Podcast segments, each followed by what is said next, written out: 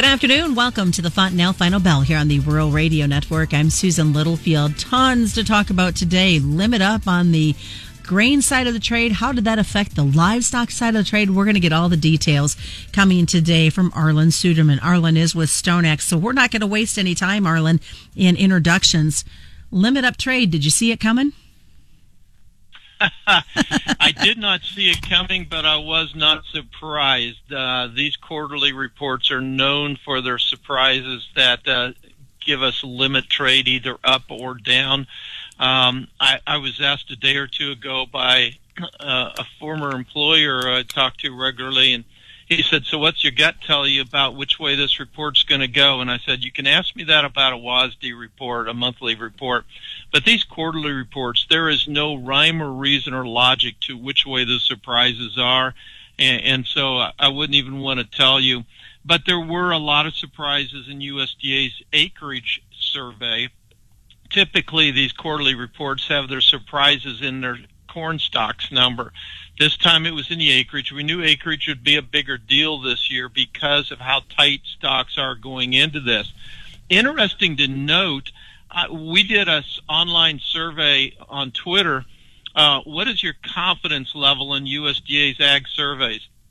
And uh, basically, seven percent said they're the envy of the world, and and I am going to state up front that I agree that's true. I've been a complainer about their surveys but they're still the best in the world, if that tells you anything. Another 30% said uh, they do an adequate job. And, and then we found that 38% said they do a substandard job and 25% said they should stop doing the surveys. So in that light, USDA's planting intention surveys came up with over a million more winter wheat acres since they did their December survey reported in January. And 700,000 of those acres were in Texas. Now, are you telling me that Texas planted 700,000 acres of wheat after the December survey? I, I doubt it. That raises some questions then on the corn and soybean acreage surveys, which were done a few days either side of March 1st farmers at that point were telling us they were excited about these prices and they were going to plant fence row to fence row this year, as much corn and soybeans as they could. We knew that there was some 8 million plus acres of corn and soybeans that were in prevent plant last year. There was also another 2.5 million acres that came out of uh, CRP contracts. So we anticipated close to an 11 million acre increase, and that's what we built our expected increase in acreage to be is around 11 million. Instead, what did we increase in for principal crops? About 6 million. That left corn and soybeans 2 million short of trade expectations roughly for both corn and soybeans. The implications of that is we're going to be in a rationing mode for the next 18 months for corn and soybeans if demand stays as currently projected. If we have a normal safrinha corn crop in Brazil, which is now at risk, and we can talk about that, and if we have a normal growing season in the United States and get a trend yield, and that is becoming less likely now based on some latest developments happening. So job of the marketplace going forward over the next 60 days is to try to encourage more acres. And whether farmers plant more than they were going to and USDA failed to catch or not, or whether USDA finally just does a better job of capturing those acres, I do expect the June 30th acreage numbers to be much different than today's. But for now, this is what the trade is going to trade. This is the acres that are going to be in USDA's May and June WASDE balance sheets, the first 21 22 marketing years. So that's what we need to go with. There seems to be a lot of what ifs that we just uh, smashed into a couple moments. So let's rewind to the safrinha corn crop. What are we seeing more dry weather concerns uh, for them? Yeah, we are. In fact, it's dry in much of uh, Brazil and Argentina right now. Now, Argentina just came through a wet period, a couple of weeks of good rain, so we're not too concerned about that yet, although some damage was done before those rains came. I mean, they're already harvesting corn, so it's very double crop soybeans got rains. The original uh, first crop soybeans had some losses. Uh, when you look at uh, Brazil, they're dry, but it looks like some rains are going to be coming back as we get into oh, week two of the outlook in northern areas. But the southern half of the Safrinha Corn Belt looks like it's going to continue dry, perhaps through the much of the month, much of the month of April.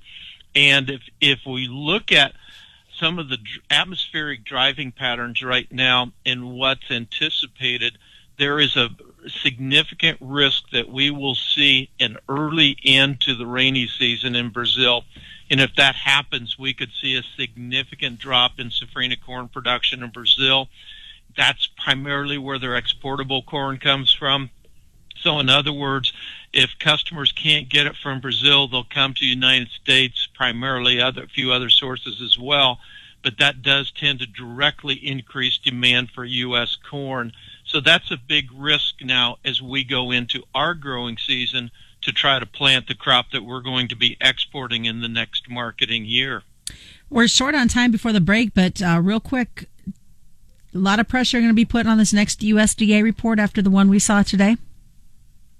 Yeah, this next report is going to incorporate some of the stocks numbers, uh, which for corn and wheat were higher than expected. Excuse me, corn was lower, wheat and soybeans are a little bit higher.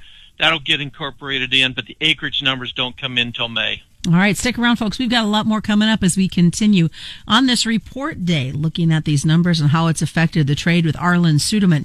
Part two is just around the corner. Stick around. It is the Fontanelle Final Bell right here on the Rural Radio Network.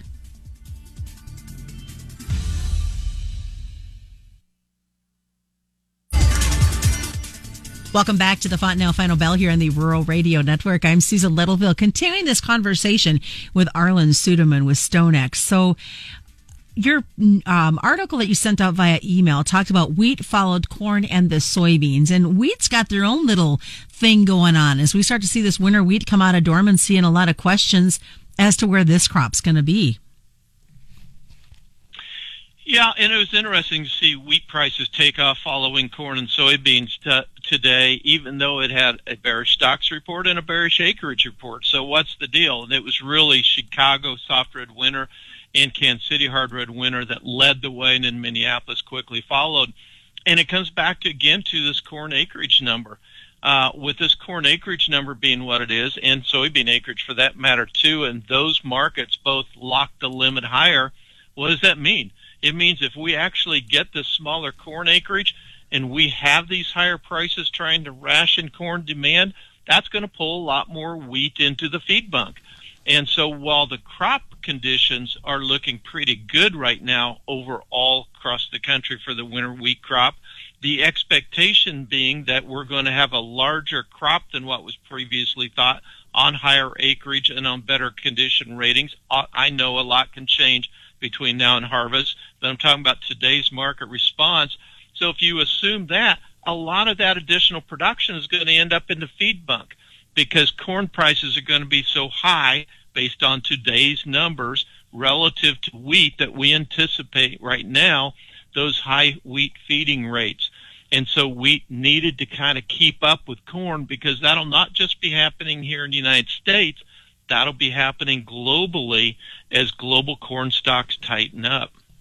So over to the livestock side, unless there's something else you wanted to hit on these reports of today. Well, I think one other thing I'd like to call out, it was interesting to note this morning at Commodity Weather Group, which is one of the weather firms that we follow, came out with a headline um, that I'm going to tell you in a minute prior to that, I wanted to say I was on the conference call with another climatologist yesterday, and we were talking about some of the similarities to 2012.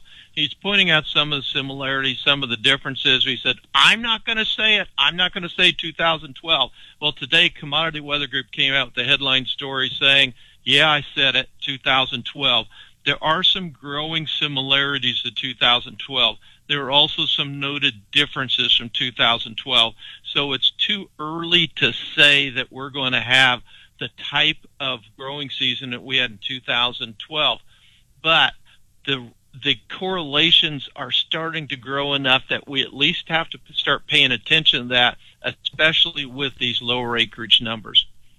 Good information. Livestock side, did they react like you thought they would after the limit up trade? Yeah, the most notable obviously was in the feeder cattle market, which dropped off sharply. Ironically, they came back up to trade pre report levels and then fell off right in the final minutes once again.